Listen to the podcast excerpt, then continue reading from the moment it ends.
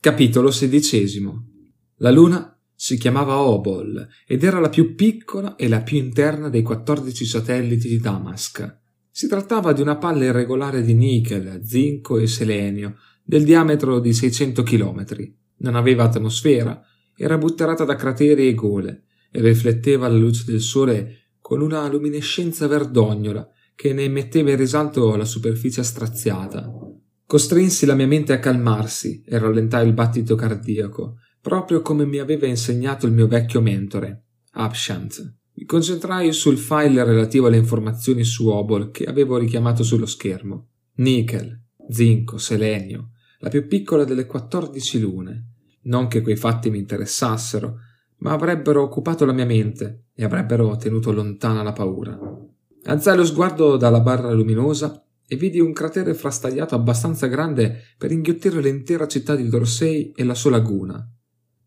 Tenetevi forte, ci consigliò Midas. Giunto ad appena un chilometro dalla superficie, eseguì la manovra che aveva programmato, così fummo catturati dalla gravità del satellite e precipitammo a tutta velocità verso la Luna. Atterrare od orbitarvi attorno era fuori discussione, eppure Midas pilotava navi fin da giovane cioè da quando aveva frequentato l'Accademia Aeronautica su Glavia.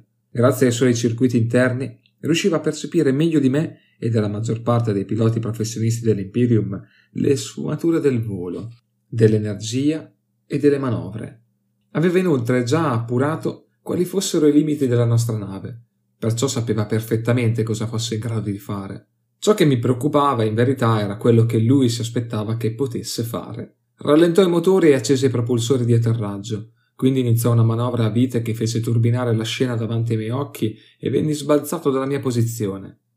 L'ascesa sembrava fuori controllo, invece era regolata alla perfezione. Con i reattori che ci allontanavano dallo zenith galleggiammo come una foglia cullata dal vento e sfruttammo la discesa a vite per avvicinarci dolcemente alla superficie della Luna. A 90 metri dal polveroso fondo del cratere Midas spinse al massimo i propulsori e diede potenza ai motori principali, disegnando un arco ascendente. All'improvviso il terreno si allontanò da noi e iniziammo una rapida risalita per evitare i bordi del cratere. Dal visore tattico vidi che tutti e sei i caccia che non si erano arrischiati a imitarci erano scesi sei minuti dopo di noi, preferendo un approccio più convenzionale con il satellite.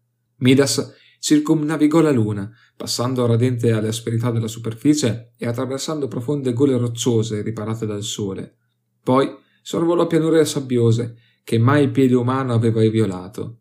A un certo punto passammo in mezzo a due pareti di roccia striata. Si stanno sganciando, comunicò Midas inclinando la nave. Proprio così.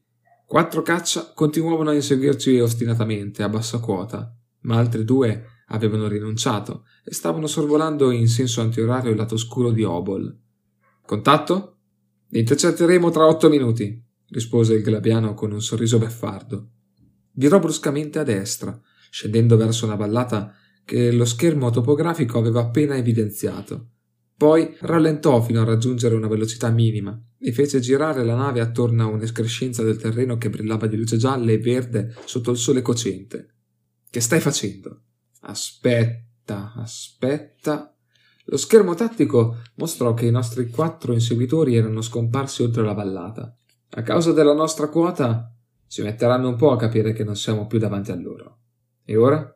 Diede energia ai motori e ci sollevammo al di sopra della conca sabbiosa, proprio alle spalle delle navi che ci inseguivano.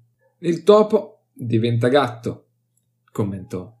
In pochi secondi, una dopo l'altra, le croci di collimazione apparvero sulla macchia luminosa che indicava le armi puntate. Davanti a noi, attraverso un paesaggio di gigantesche rocce e picchi torreggianti che ci sfrecciavano accanto a velocità inquietante, scorse un bagliore di postobruciatori. Beccati questo, disse Midas, facendo fuoco con i cannoni laterali.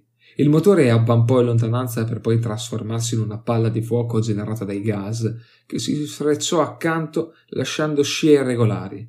Dopodiché scendemmo in picchiata dentro un'altra valle e io venni sbattuto all'indietro sul sedile. Davanti a noi, a un chilometro di distanza, apparve un nuovo bagliore simile a un raggio di sole riflesso da una superficie metallica.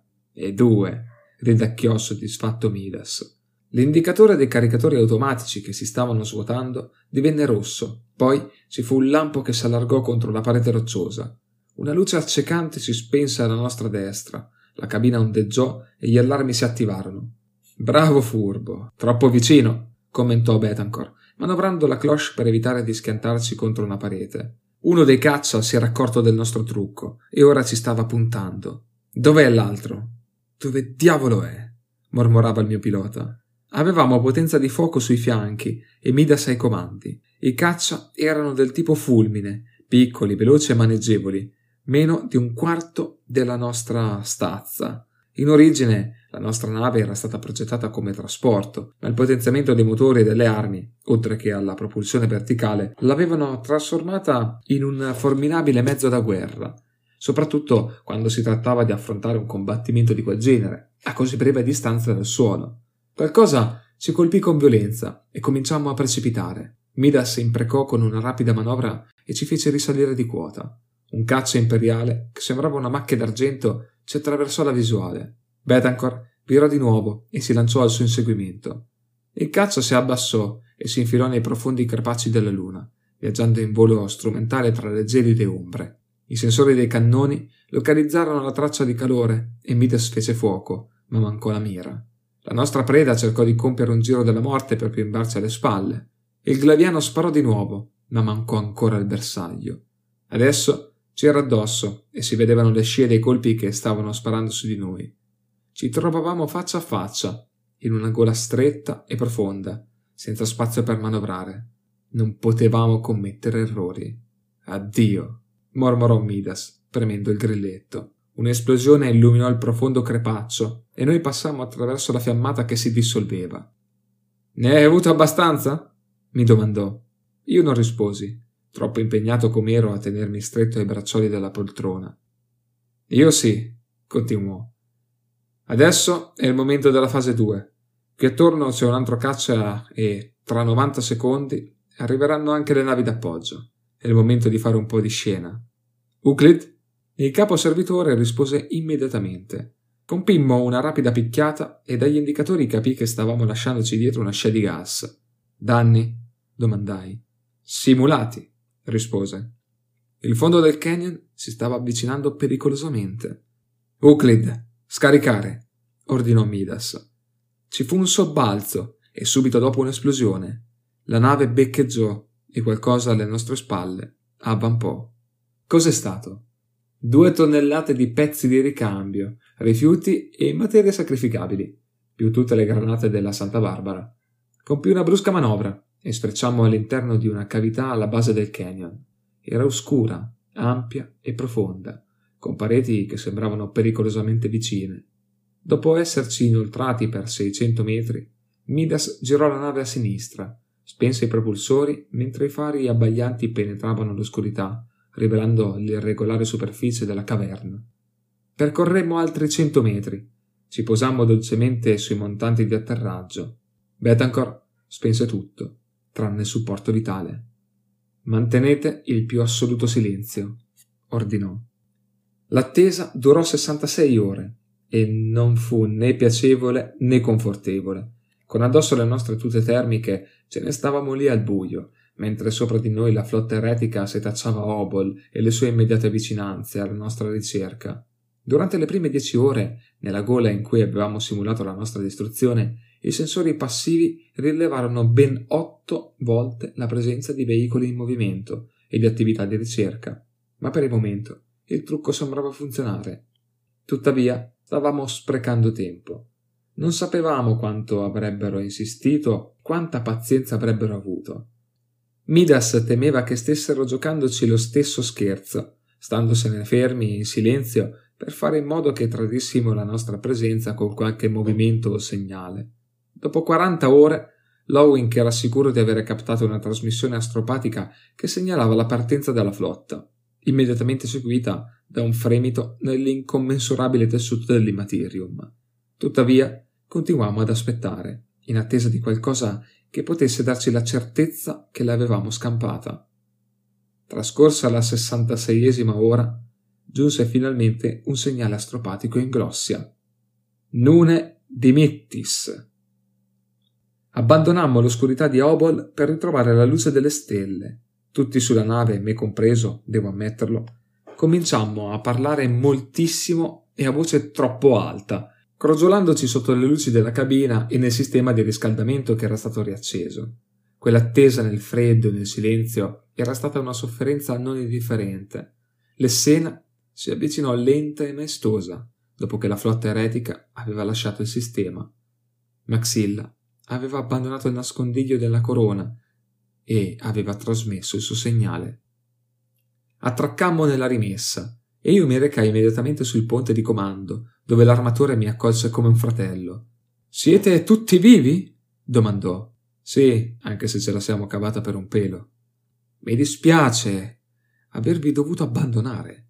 Comunque avete potuto vedere anche voi quanto fosse grande la flotta nemica. Spero che mi possiate dire che fine ha fatto. Ovviamente, rispose.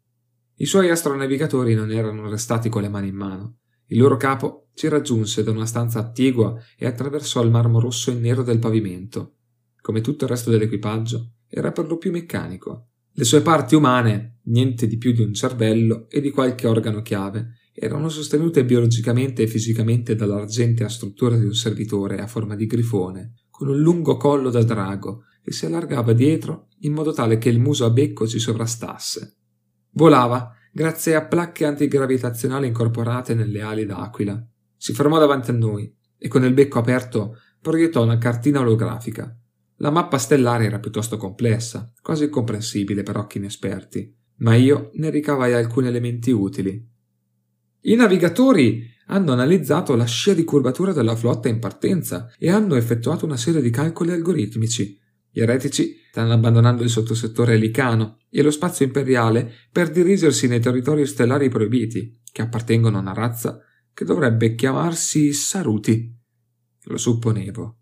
Si tratta di un'area molto vasta, che comprende più di una dozzina di sistemi diversi. Abbiamo bisogno di dati più precisi. Ecco, disse Maxilla, indicando con la mano guantata un punto luminoso della mappa tridimensionale. Corrisponde alle coordinate KCX 1288. Senza nessun intoppo ci vogliono almeno 30 settimane per arrivarci. Qual è il margine d'errore di questo calcolo?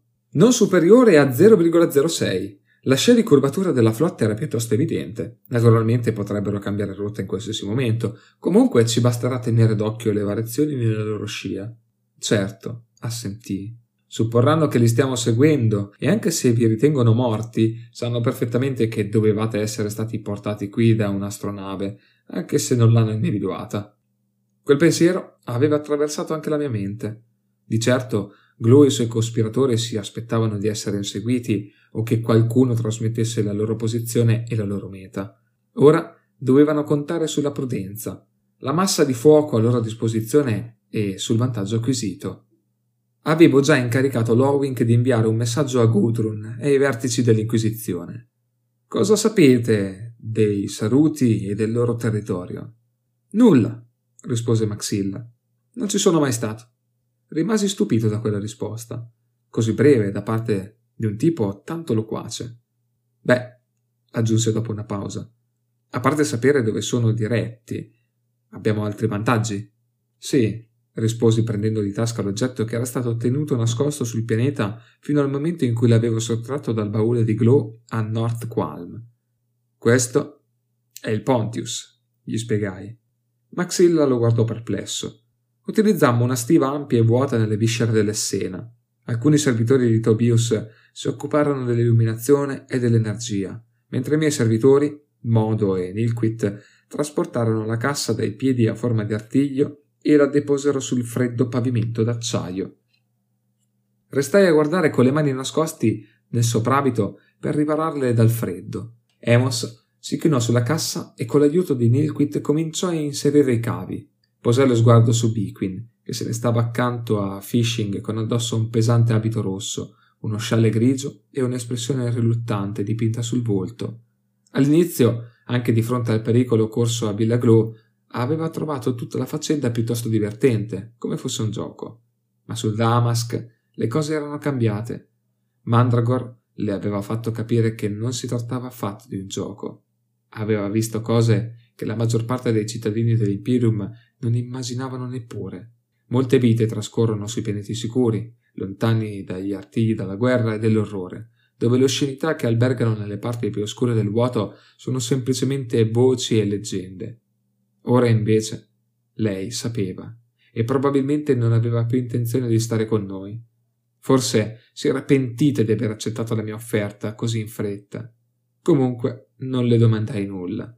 Se avesse voluto me ne avrebbe parlato personalmente. Adesso però eravamo troppo occupati. Eisenhorn? Emos mi pose le mani e io gli passai la fredda sfera del Pontius, che inserì con la massima cautela nell'apposita fessura. Poi ordinai che se ne andassero tutte dalla stiva, tranne Biquin ed Emos. Fishing chiuse la porta della stiva alle sue spalle. L'erudito mi guardò e io gli risposi con un cenno di assenso. Quindi eseguì l'ultimo collegamento e si allontanò dalla cassa tanto velocemente quanto le sue vecchie gambe psionicamente potenziate gli consentissero. All'inizio non accadde nulla. Alcune spie brillarono debolmente sui bordi della cassa, la cassa dei clone, e i cavi all'interno emisero un lieve bagliore. Poi percepì un cambiamento nella pressione dell'aria. Biquin, che avvertiva la stessa variazione, mi scagliò uno sguardo tagliente. Dalle pareti metalliche della stiva cominciarono a colare gocce di umidità. C'era un debole crepitio, come il suono della carta che brucia, che presto cominciò a crescere di intensità. Sulla cassa e sul pavimento attorno a essa si stava formando uno strato di ghiaccio che si espanse per tutta la stiva, arrampicandosi sulle pareti fino al soffitto. In meno di dieci secondi un brillante strato di gemme e di ghiaccio ricoprì la superficie del locale e il nostro respiro si condensò. Fummo costretti perfino a toglierci quei cristalli di dosso. Pontius Glow! chiamai. Non ci fu risposta, ma dopo qualche istante dagli altoparlanti inseriti nella cassa cominciarono a uscire ringhi animaleschi guaiti. Glow! ripetei. Cosa? disse una voce artificiale che fece irrigidire Biquin. Perché mi hai svegliato? Qual è l'ultima cosa che ricordi, Glow? Promesse. Promesse. rispose la voce che andava e veniva, come quella di una persona che si avvicini e si allontani da un microfono. Dov'è Urisel? Che promesse ti hanno fatto, Glow? Vita, mormorò. Dov'è Urisel? domandò di nuovo, con un tono pieno di rabbiosa impazienza. Dov'è? Cominciai a pensare a un'altra domanda, ma ci fu un bagliore improvviso, un crepitio di sinapsi elettroniche che attraversarono la superficie della sfera, provocato dalla sua mente ricca di poteri psionici. Se Biwin non fosse stata presente neutralizzandoli, sicuramente io e Emos saremmo morti all'istante. Calma, calma proseguì avvicinandomi alla cassa.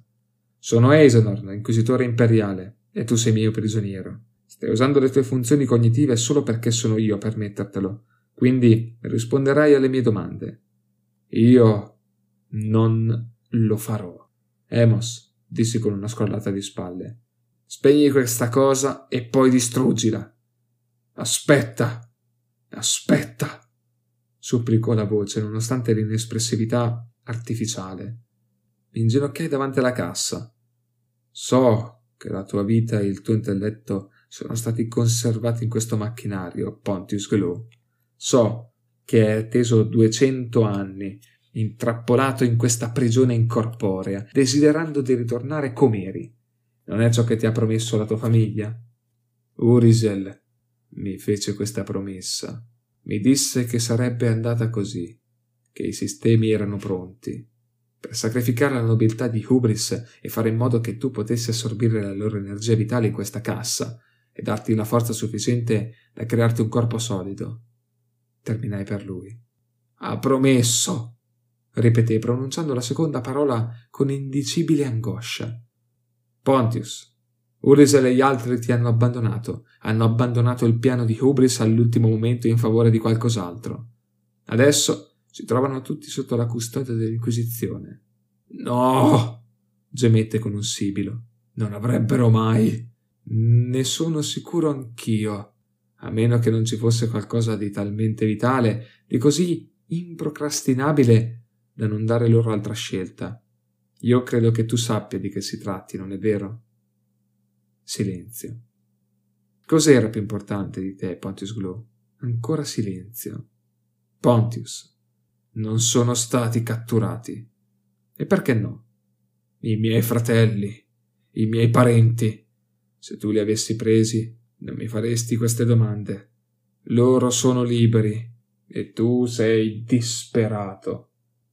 Ti sbagli. Sai come vanno queste cose? Menzogne, storie e contrasti. I membri della tua ignobile famiglia cercano di vendersi l'un l'altro per garantirsi la libertà. Io sono venuto da te per sapere la verità. È plausibile, ma non è vero. Tu sai di che si tratta, Pontius. No. Tu lo sai. Ti svegliavano di tanto in tanto per tenerti informato. Ti richiamavano dall'oblio che ti circonda in questa sfera. Per esempio, io ti ho percepito sotto Villa Glu nella cappella in cui ti tenevano, e là mi hai sopraffatto col tuo potere. E lo rifarei, asserì, mentre tracce di fuoco baluginavano tra i fili d'oro e i circuiti che avvolgevano l'irregolare sfera colore del quarzo. Sai di cosa sto parlando, loro te l'hanno detto. No. Mi abbassai e afferrai una manciata di cavi. Stai mentendo, dissi strappando i fili. Ci fu un breve gemito che subito svanì. Le luci della cassa si spensero e sia la pressione che la temperatura della stiva presero ad aumentare. Poi il ghiaccio si sciolse. Non abbiamo ottenuto molto, commentò Biguin. Siamo solo all'inizio, replicai. Abbiamo trenta settimane di tempo.